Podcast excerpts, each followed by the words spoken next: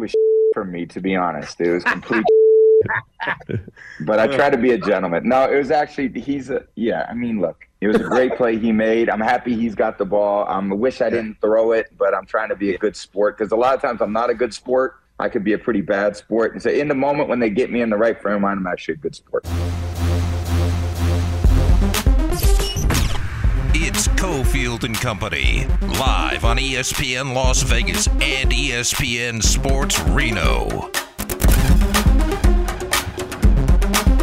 Reno's in, Vegas is in, ESPN Radio here with Cofield and Company. John Von Tobel is in as well. By the way, I gave out the wrong address to get LV Bowl tickets. You can go to lvbowl.com. It's Ticketmaster. Double check that. Ticketmaster, that's the app, right, that people are getting when they get the tickets. So it's Ticketmaster for the LV Bowl, Florida, Oregon State. And tickets, as I mentioned, will be hard to come by. A few less seats available for the game on Saturday, 11:30 kickoff. We start off the 4 o'clock hour for the entire state of Nevada with the Big 4 at 4. Battleborn Injury Lawyers presents the Big 4 at 4. Number 4. You know, I don't have kids. Everyone knows that. I mention it all the time on the show. And there's some parents I look at and I'm like, good job. There's others I'm like, you're a nightmare. Look at what you've produced here because of your poor parenting. John is in the former category. He's doing a good job. I'm not around his kids, so I have to just trust him on what I hear.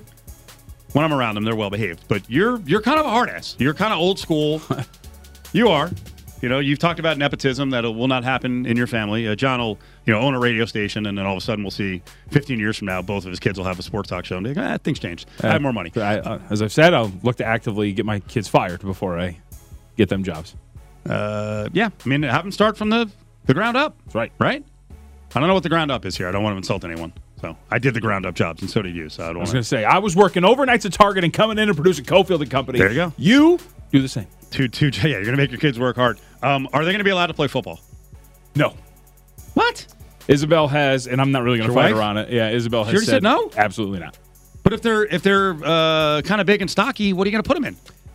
Got to max out the athletic ability and the size. As you have said, things change in years, right? But like I said, like, am I going to push for it? No. I also think if we're talking big picture and whatnot, I think there's better sports for them and their bodies. And if they were to play at a higher level, I'd rather see them play baseball, right? Soccer, things like that. Okay. So athletics are not out the window. It's just football with everything we know about injuries and whatnot. My wife has said, no. All right. So Reyes Moranta pitching or who do we want? Who's the first baseman for the Mets? Bartolo Colon. Yeah. Sure.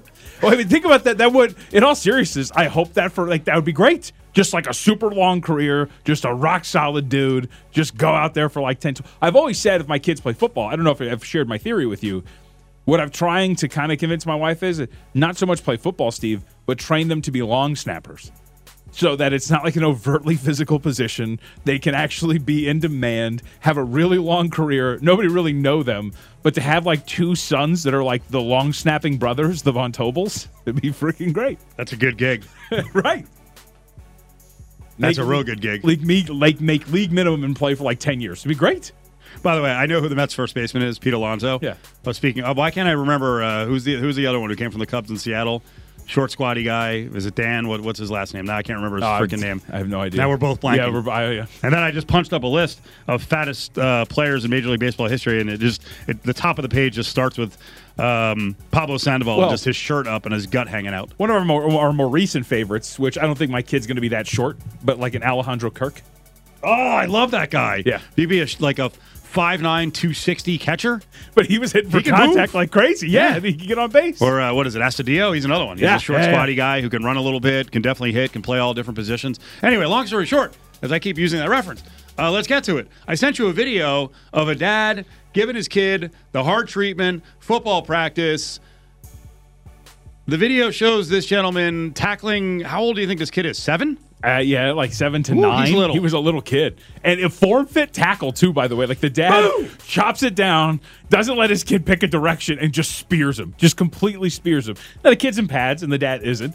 But it was a great tackle. It was absolutely phenomenal. And it was not like these, like, mom versus, you know, like, son videos, right? Because the sons kind of take it easy on the moms, and, you know, they're not in full pads. This dad took a couple of steps, broke down to see where his son was going, and just lunged at him.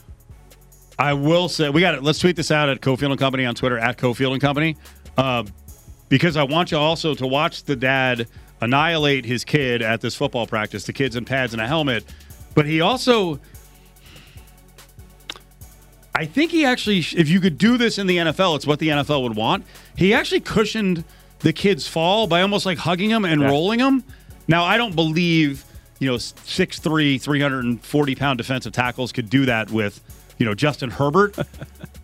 Actually, better said, you know what? Don't send that to the NFL, because they might actually start to think that you can do this. It was a grown man and a child. That's why that tackle was possible. Also, did I misread it? Because I had some time. I was watching it. Did he like pretend to kick dirt on him? He did. I forgot about that. That's the part. Like, does he actually talk trash on his 7-year-old and kind of kick dirt on him and showboated a bit, which is great, because that's one of the things that in our family, one of the things we're working on is you lose sometimes. You got to teach them. Yep. If you don't teach your kids to lose, it's a horrific skill that you've failed to align them with. Everyone has to learn how to lose. You will lose in life. Kids right now, Uncle Steve telling you, you will lose. Everything is not going to be as good as it is now.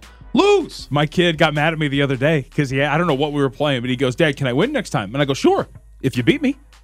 I like that. He got really mad. I like that a lot. Number 3. So not too much drama at the Von Tobel household. Every once in a while, the kids are getting sick. You know, it's the kind of thing that comes with parenting. I have cats. So I just wanted to loop you in on the latest. You have one cat or two now? We don't have any. Oh, you got rid of them. What happened? So they run away? Yeah, no. We had to give them away. We had to give Figaro away. She did not like Isabel. She attacked her 3 times. Like, attack. Like, claws out. What'd you do? Sliced her hand open. Like, it was bad. That's not good. Yeah. Loved me, though. Absolutely loved me. What'd you do with the cat? So we gave her away to a nice home. Okay, good. Yeah. Doing well? Yes. Very concerned about that. Yeah. I have a new baby in my life. We have a new kitten. Okay. I did get kind of like, was like, what? When I read this. I know, right? I said, I got to talk about the new baby in my life situation. The only reason I bring it up is the significant other is a lunatic about cats. And we've isolated this cat before he is going to blend with the 2 older female cats. Except the cat is being kept in a bathroom, right? With the door closed. Got a fan on in there. Litter, food, toys, like all the good things. The SO's in there, I swear, like every 15 minutes. It's insane. But the only downside is it's cold right now. Oh, yeah. And the rule is, well, if you turn on the heat, the bathroom the cat's in could get too hot for the cat. I am freezing all day. Like, and I don't get all I do is sweat. I'm chubby. Like, when I was prepping the show today, I'm like, my hands are so cold. You can't put and even on. When she left, I'm like, I'm going to follow the rules. This little cat rules the house already, to the point last night it was like layers upon layers and double blankets. I'm like, can we just turn on the heat? I mean, so you know who runs the house. Right. But knowing everything that you own, I'm surprised you don't have one of those like oscillating stick heaters. Like, you have so many things in your house. I actually do have 2 like portable heaters in the garage, which we could easily plug in. I could plug in around me, but the downside is, if you've ever used one of those things, you use a lot of electric. Well, I'm just not willing to. I'm willing to complain about how cold I am, but I'm not willing to actually spend whatever $10 for the day to heat up my hands. But it's also, and maybe this is just me, it's never good enough. It's always too hot. And then you have to go and turn it off for a while, and then it gets too cold, and then you got to put it back on. Like, even the low setting for me is too hot. They get hot. They do. They get crazy hot. They get hot.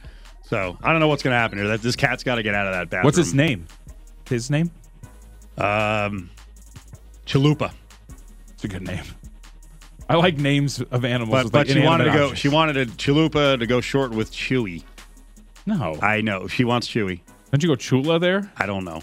Although Chula is a girl name, so. It's not my call. Yeah, I was able to name the previous male cat.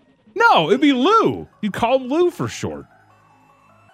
Chalupa, Louie. Yeah, or Louie. Okay. Yeah. All right, I'll run up by her. I don't think you're going to win this one. She made a decision. This name was predetermined like 5 months ago. When we had Figaro, their nickname for Figaro was Figs.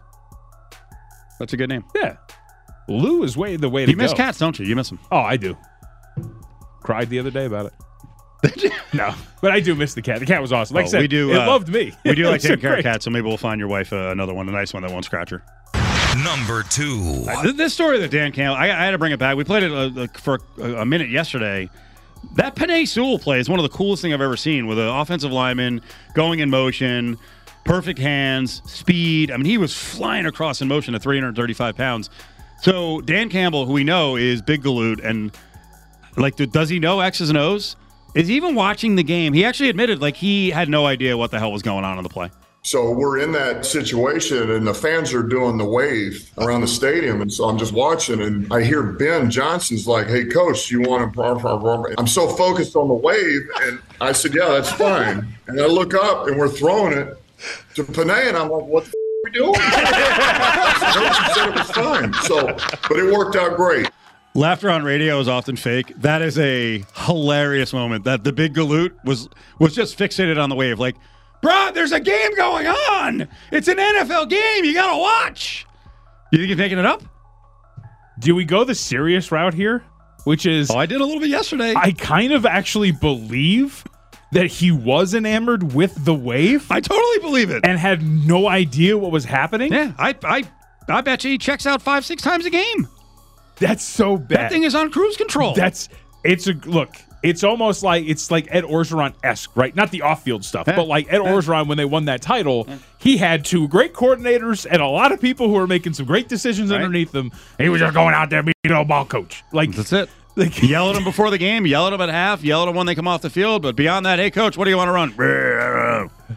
And to get say yes or no, I don't know. To get enamored with the wave of all things, too. That's right? Another like it's not like a state of the art stadium thing, like lifting the bobby. Okay, it's not anything like that. That's state of the art lifting the. I do like lifting, which the I miss that, and I wish they would bring it back. Yeah. No, like it's the wave. You've seen it 1,000 times.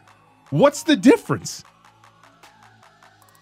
And it was a huge like. He's it was a big game. He's you know what The place was full for once. It was he was just enamored with that. It was the game, like it was almost like the game clinching play. It was less than 2 minutes left. It's one of the great plays of the year, ballsy as hell, and he was like, yeah, whatever. Wave. They're tossing a beach ball around in the stands. I can't be bothered with decisions like what we're gonna do here. Number one. Colin Cowherd talking to Albert Breer. I want you to hear this one about Tom Brady and his future. I think there are certain things he appreciates more now about the New England experience, whether it's the discipline in the program, it's how tight everything was wound, how the game was called, the offensive coaching he had. And it sort of takes me back to, you know, when Josh McDaniels left New England the first time and went to Denver, and Billy O'Brien got promoted. It was 2009, got promoted to become the offensive play caller. And almost right away, Bill O'Brien got a text from Tom Brady with 4 words, I want to be coach. Which I find that whole angle so fascinating because he had a coach, but I guess was dissatisfied of how involved he was. So he pulled a coup for another guy who was pretty quiet and a defensive guy. We're going to build on this because this is a story. I do believe Tom Brady is going to want to come back. So what are the Bucs going to do? Blow out the entire staff and get someone who will coach him, or does he go elsewhere? It's time for ESPN Las Vegas legal insider Justin Watkins, only on ESPN Las Vegas and ESPN Sports Reno. Breaking news, and on the sort of legal front, I was just seeing that the UC Regents in California, they do allow UCLA to go to the Big Ten, but UCLA will have to give Cal about $2 to $5 million a year. Justin Watkins is in with us. That's a story we covered a lot, right, Justin? Yeah, I'm actually surprised it was that amount. I expected it to be a little bit more. Okay. All right. Let's get into some legal stories. And you know, recently, because we like to lean on Justin for his experience as a public servant, I like to throw this stuff your way. Did you see the upgrades that are coming up here? About $7.5 million on Allegiant Stadium. They include some canopies, a cover for the grass field, outdoor misting system, more bollards, and that'll be about $7.5 million. Your thoughts on that? And then our biggest question is, who pays for this? Well, I think it's very likely that the this will come out of the taxpayer money and via the stadium authority. And what particularly irks me about these requested upgrades is we got upgrades to protect the grass field that the Raiders won't let anybody else use other than them, and that they're so stingy about that you know, we're moving bowl games, potentially losing participants in the bowl game because they're from the East Coast and whether or not they can get the game in earlier or not. So I just, to me, when you got these public servants who have an opportunity to negotiate a better deal on behalf of the taxpayers, you know, if the Raiders want to come to the stadium authority and say, hey, we want to get these $7.5 million in upgrades, okay, get something for it, right? You guys didn't negotiate a great deal on the lease. You have an opportunity to fix some quirks, and you don't do it. And so it's mind-boggling. Well, it's not mind-boggling. I know exactly what happens in these situations. They like the relationship they have with the higher-ups for the Raiders. They like to maintain that relationship and make everything copacetic because they have to deal with them all the time. And for the most part, the public's not making a stink about it. Yep. Because, you know, it's just not – it's too far down the priority list. Because we don't know and we can't – that's not our job to see into the future and safeguard against all this stuff. It's the job of people like, and I mention her all the time because she came on the air, Michelle Fiore came on with us and basically admitted, I didn't have time to read the whole proposal. Very busy. I'm like, all right, well, this is what we get now. And all I'm asking for, and I think most of the public would ask for, is oversight, right? What is happening? Why does this stuff cost this much? Who makes the decision? Who's paying for it? Like, as another example, the LVCVA has now agreed to sponsor the Pac-12 title game next year. I think you can make the economic argument that it does bring in excess of $1.2 million to the market, but I would like to see the explanation. And, you know, maybe I'm way off here. Maybe that explanation is out there. But we're so aggressive on sports now, and the LVCVA is part of it. I do believe we do need some oversight on how money is being spent. Yeah, well, just to finish up on the prior issue with the stadium and the Raiders, you know, forget about Michelle Fiore. Forget about the people who voted for it in October of 2016. Okay, you know what? Fine. There's an ongoing obligation on behalf of the people who are on the board of the stadium authority to protect and be good shepherds of the public tax dollar. They are entrusted to do that. And they need to act in the benefit of the public, not for the benefit of the private sector in this regard. And so if we just give a $7.5 million and do nothing about it, it's they who failed, not anybody who voted for this in October 2016, because they didn't negotiate this lease. Okay. This lease was negotiated by the stadium authority. And if the person who is making the argument for its financial wherewithal is the same people who advocated on behalf of the bill in the first place, which it is here, then I just don't feel like we are getting – the public is not getting you know, adequate advocacy on its behalf. Now, in regards to the Pac-12 championship and the sponsorship by the Las Vegas Convention Center, to me it makes sense, right? Like in the article you sent over to me, it said last year the Pac-12 brought in about $60 million in revenue to the city, and that this year the game was a sellout, much more heavily watched and participated in, and travelers. So they expect the number to be higher than that. The whole point of the Convention Center and Visitors Authority is to bring people here, and they are to invest our dollars to do that, and they should turn a profit. And if they spend $1 million to bring in 60, seems like they're doing their job to me. Yeah, I had an interesting conversation with Howard Stutz, who's covered the financial, the gaming in this market forever. And you know, if you tie what Allegiant has done, bringing in big events into the market, to our gaming revenues, it actually has been kind of amazing the recovery we've made in 2022 and most of 2023. I think we're on like 20 straight months of I think it's over $1 billion in gaming revenue. So if you put two and two together, all these extra people in town for these big events at the Al seems to have worked. I agree with you, but that doesn't mean that when they ask us to spend $7.5 million, right, we don't ask for something on behalf of the public in response. Get whatever you want. You get whatever you want because it's been working. No, there needs to be some accountability. Right. Justin Watkins is with us, Battleborn Injury Lawyers, former public servant. 766-1400 is the number to call from anywhere in the state of Nevada. That includes if you're looking to talk to the office in Reno and here in Vegas. Justin joins us every Wednesday. A lot of places I could go here. I just wanted to get your opinion on some of the shifting of the casino biz locally. Again, this is a public servant question, and I'm sure that there are public servants in certain areas who are, I don't know about upset, but maybe a little bit depressed. Did you see that Stations, in addition to building a property over by the curve on 215 at Durango and 215, it looks like they're now going to build a Station Casino out by Inspirada. Now, keep in mind, they bailed out of both the Texas and the Fiesta, and they also bailed out of the Fiesta in Henderson. So just as, Las Vegas, what do you think?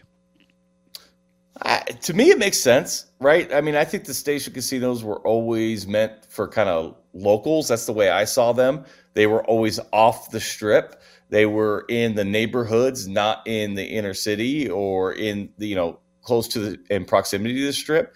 And you know what? Frankly, those other locations are more city center today than they were 30 years ago when they were built. I mean, the Santa Fe they sold a while ago, Fiesta in Texas, that used to be the outskirts of town. Now, if you're there, I wouldn't call it downtown, but you're downtown west.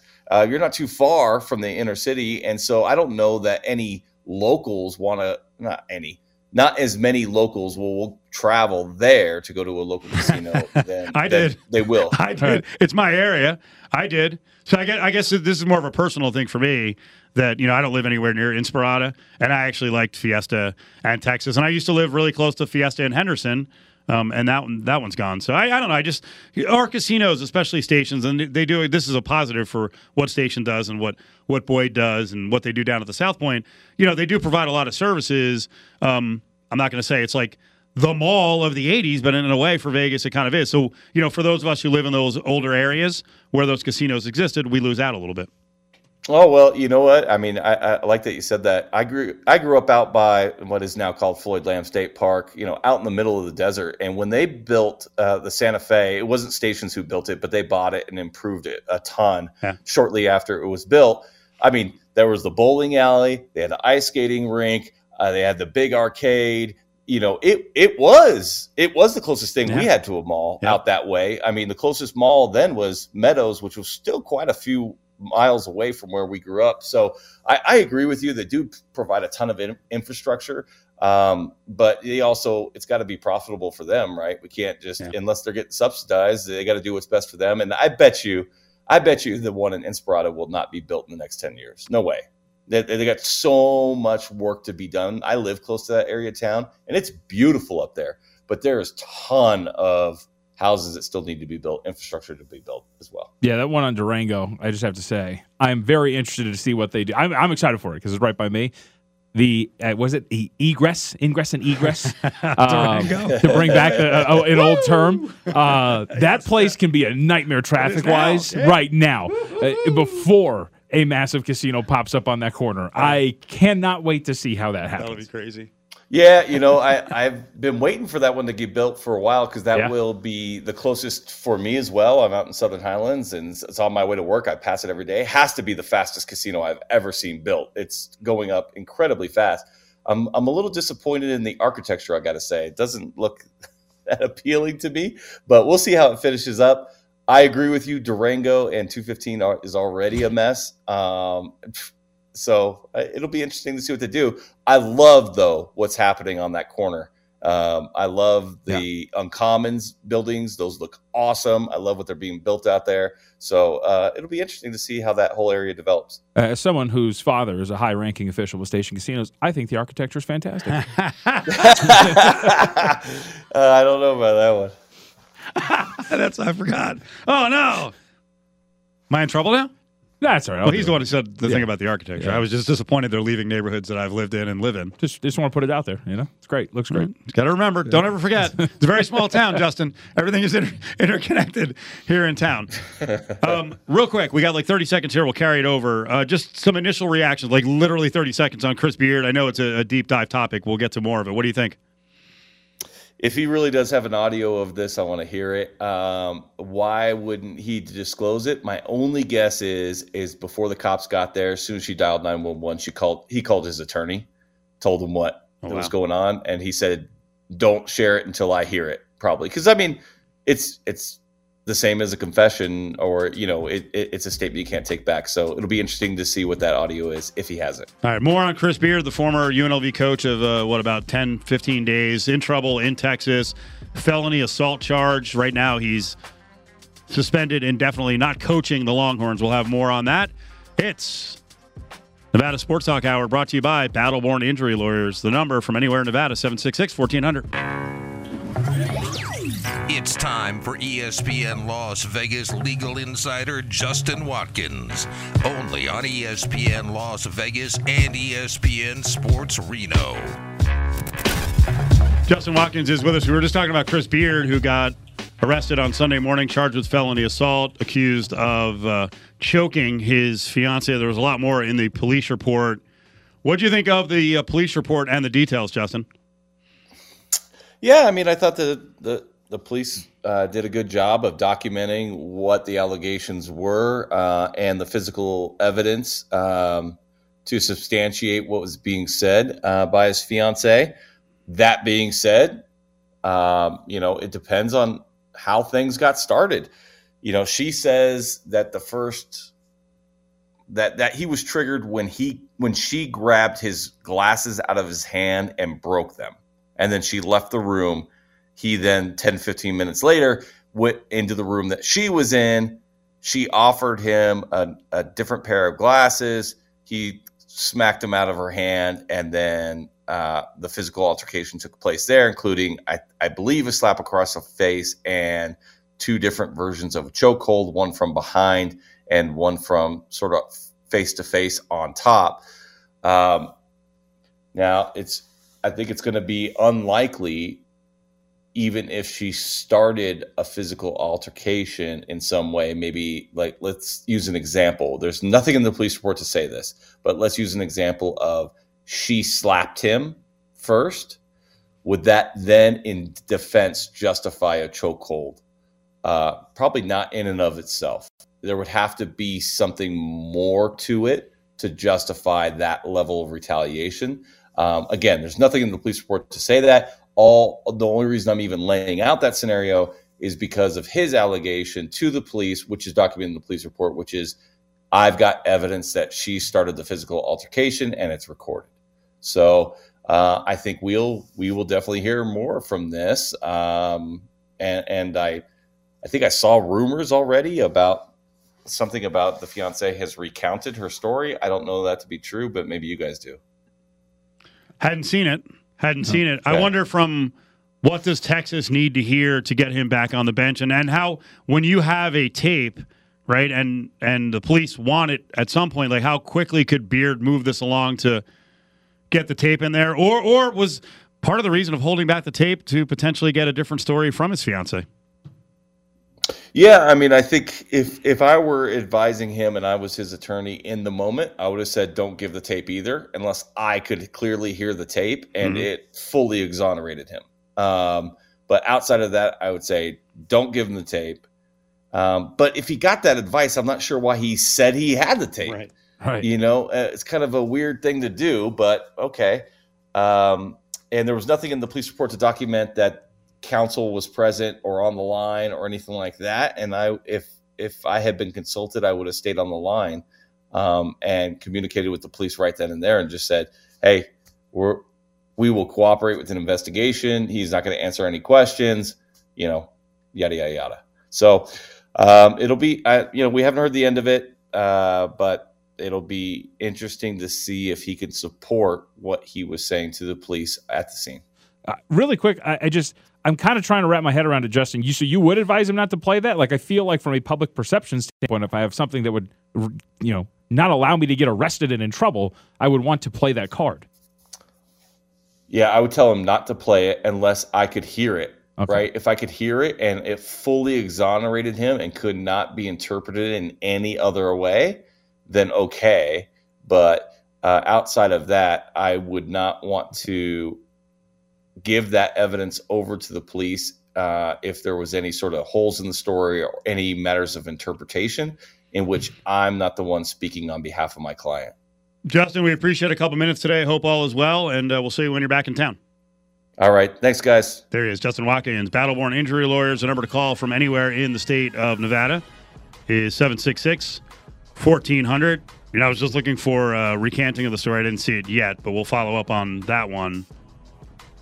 Texas certainly didn't respond well, the players, in game number one. I mean, that's a pretty tough situation to get fired up for a game, later that day, and they struggled against Rice, even though Rodney Terry's a good coach. He was in for Beard, but a lot more coming on the story. It's Cofield and Company, live on ESPN Las Vegas and ESPN Sports Reno.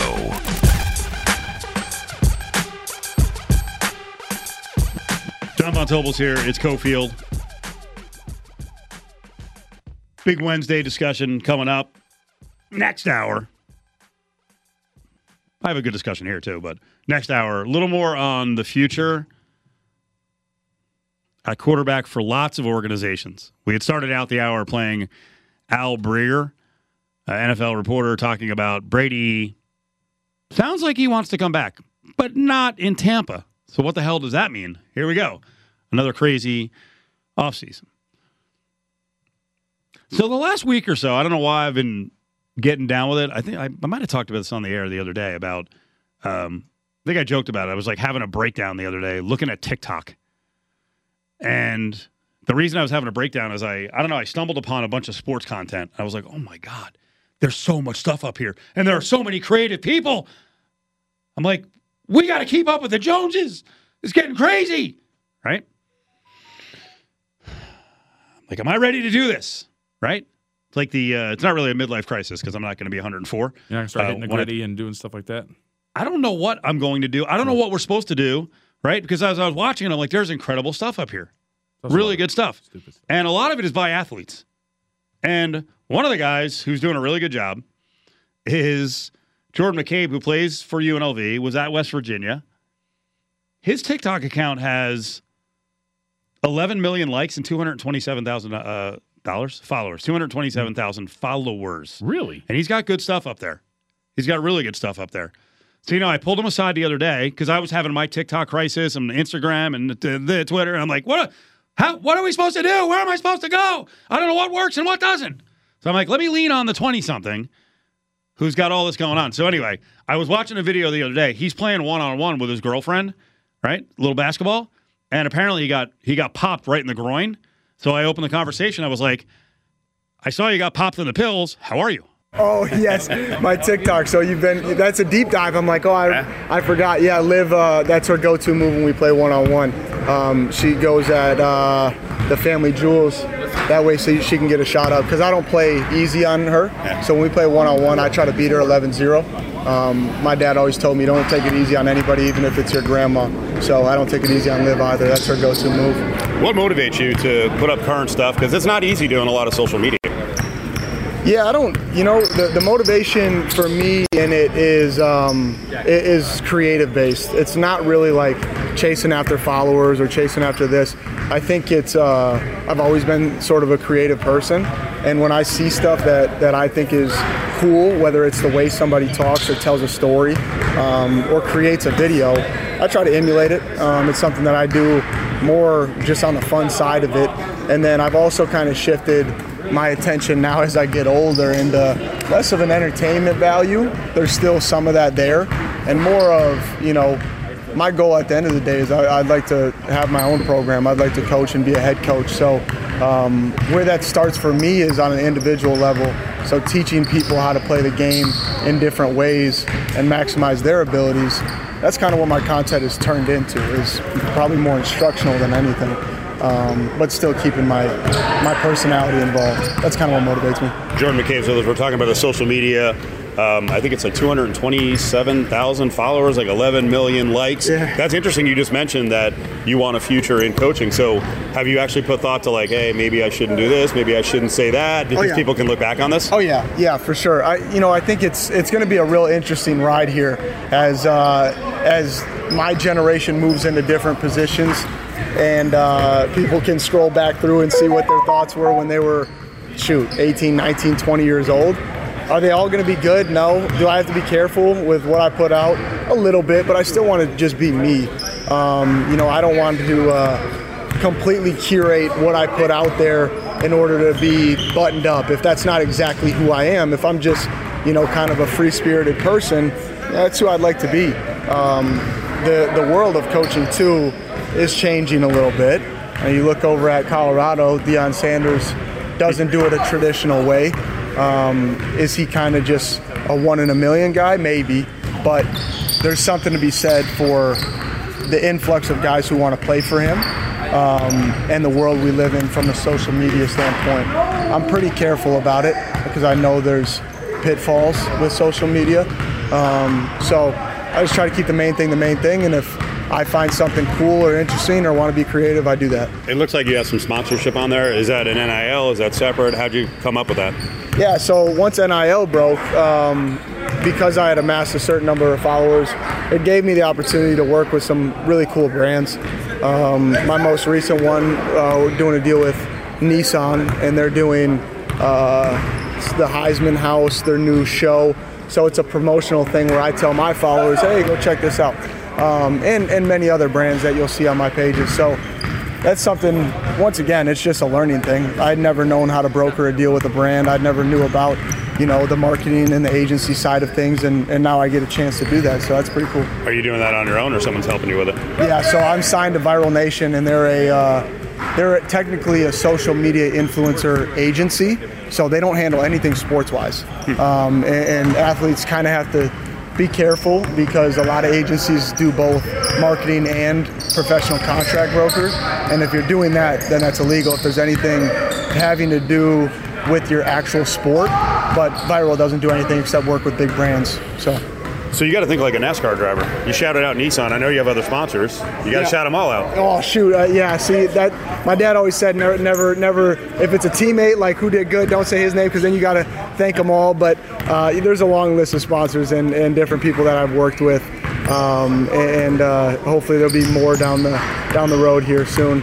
I did one with Vivid Seats. I say that one just because I had a really good time with that. We kind of did a at-home with Baker Mayfield type of commercial almost, so that was fun. I just have fun with it. You're in a studio at times when you're doing your list, right? Yeah. And I've seen Isaiah Cottrell on that. Where's that studio? Oh, I can't gatekeep it anymore. So I found this studio this year, and I'm sick that I didn't find it right when I got here. At the library at Lead, there's two podcasting studios, fully kitted out, like high-end stuff. That's what we use. There's also like recording studios for music. There's a green screen room. I mean, they do really well here at UNLV for their students and in the creative space. It's cool. Where do you come up with the ideas for your list? Is that can't be completely off the cuff? There's some prep there, right? Yeah. So that's what I'm talking about. I see somebody else do a draft of a certain topic, right? You list 1 through 3. I've seen Thanksgiving drafts, right, where everybody starts picking what's the best part of Thanksgiving, and somebody will say ham, or they'll go down the list and they'll draft. So I'm like, okay, how do we? And all I do is take these trends and then try to shift them into what I know, and that's basketball. So yeah, there's some prep that goes into it, more on my end than Isaiah's end, but that's okay. He's a good personality to have. Everyone's got to learn how to prep. Last one, not to be too creepy, but I noticed one of the lists you were just kind of generally talking about things you like. Yeah. Did you list midday naps? Oh, yeah. yeah, I'm a big midday nap guy. Anytime you can just naturally fall into a nap, especially on like a Sunday when the sun's coming through, it's just warm, there's football playing, there's not a lot going on. Midday naps are the best. They're very elite. Can't do it. Can't do midday naps. No. I have no shot. Especially with the work schedule, but I would sleep 6-7 hours. There's no 1 hour nap. My thing is, even if I take like a 2 hour nap, I wake up more tired than when I went to sleep. A lot of people say that. I hate it. I feel groggy. I feel out of place. I despise naps. Okay. That interview, that was Jordan McCabe. He plays on the UNLV basketball team. Interview of the year, by the way. That interview could either make you really sad or happy. I mean, from my standpoint, I think I'm happy. That's really cool. I think it's tremendous. Had no idea. But it made me sad. I'm like, I got to get it into gear. I think you're a little behind. Well, I'm behind on TikTok. Yeah. It looks to me to be very daunting, but I see people who appear to be, and I'm not talking about Cabe, but appear to be complete morons who can use it. So I'm confident that I'll be able to use it at a base level. But here's the thing. When you do it, it's got to be good. Because we can all do lame social media. But the happy part of it is the content being put out by tens of thousands of people, and especially students, is freaking awesome. And that's what you want when you're a parent, is to have your kid go to school and then be enterprising and learning stuff that maybe a lot of us didn't learn until we were 28, 30, 35 years old. You want to start learning that stuff to be self-sufficient. I mean, the guy's got an agency working for him. He's got tons of deals. I don't know what his shake drink is. He wouldn't even mention it. I was like, pre-workout? Yeah. Like, he's got that. Now, part of it is his girlfriend is very popular as well. Olivia, now I'm blanking on her last name. She's got like 250,000 followers. He's got 225,000 followers. She's got 8 million likes. He's got 11 million likes. Olivia Morgan. Or Mogan, excuse me. Okay. But I thought that was really cool talking to him. And a lot of it, I was like, hey, I'm curious, but I'd also like to learn from you, young man. I think it's really cool what's going on social media. And that's why when I hear older people and they're like, social media is all terrible. It's not all terrible. It's a new way to make money, create a brand, learn real life skills. And John, you know, I know this is a pet peeve of yours. I can't tell you how many, like 60 something broadcasters, and I'm not that far away from it, but 60 something sports radio guys who are out of work right now. And all they do is gripe and moan about how awful everything is now. And there's no talent. And I never write back, but I want to write back. There's talent. It just passed you. Right. Maybe you were never that talented. Seriously. Right. No, you're right. I'm serious. Like, I see stuff on TikTok and I'm like, if I was a programmer, I'd be like, all right, we're either adding shows or everyone's going to do stuff like this or you're fired. And that includes me. There's so much creativity. Now, I will say, this is just to stand up for what we do. We are doing 3 hours of content, which turns out to be like an hour and 45 minutes of content with the commercials. So doing things for a minute or 2 minutes is a little bit different. But like the basic skills of being an entertainer are there by thousands of people on TikTok who want to talk sports. Of course. And do sports content. And by the way, if you sift through it, there's a lot of idiots on there with content that's not good in terms of the knowledge. Do we? Like do we have any of those cuts from Screaming Gambler Guy? Because you turned me on to the craziness of like Reddit gambling, sports gambling. There's TikTok. Some guy McHugh, and all like I swear, 3/4 of his posts are he just sees a bad beat or a loss, and he's like, "What the Clemson? What the happened? How is DJ Ukulele still on the field week 13? We have Spencer Rattler dragging his butts across the field." If Duke doesn't cover minus 32.5 tonight against Lafayette, college basketball is fake. This is a Lafayette team that just lost a Penn by 28. Raiders! What the happened? No Stafford! No Cup! No Donald! You just rolled up a 98-yard drive to a guy living in an Airbnb! It is beyond stupid and infantile. How many likes? 10 million? But it's making money. Yep. And even if you're like, I don't want to talk to an audience like that, well, be proud of yourself. You take the high road while this guy's come up with a bit that people actually want to watch. It doesn't make any sense, but it does. People will gravitate to stuff like that. I want to talk to the audience. Those are the things that just drive you nuts when you listen to them. And by the way, he stole the bit of another famous TikToker who actually might have just been canceled, sadly enough. The insert sport team, what happened? Yeah. But regardless, some of the content, I'm like, man, I could do a little bit better than this, and we should. I just got VSiN to start. I just got VSiN to start a TikTok account. I mean, I talked to her, brought it up in our last digital meeting. I'm like, this is something you guys got to get in on. Sports gambling TikTok now is just dudes sitting there going, I'm going to bet this. By the way, you guys have totally changed, because I remember at the beginning I would hear stories about VSiN and how they were annoyed. I'd say, like, Mitch and Paul for doing regular sports radio stuff they always did here, which was non-sports stuff. And then I see you guys having an intense debate yesterday across a bunch of different Twitter handles, Cracker Barrel or Denny's. I'm not mad at it.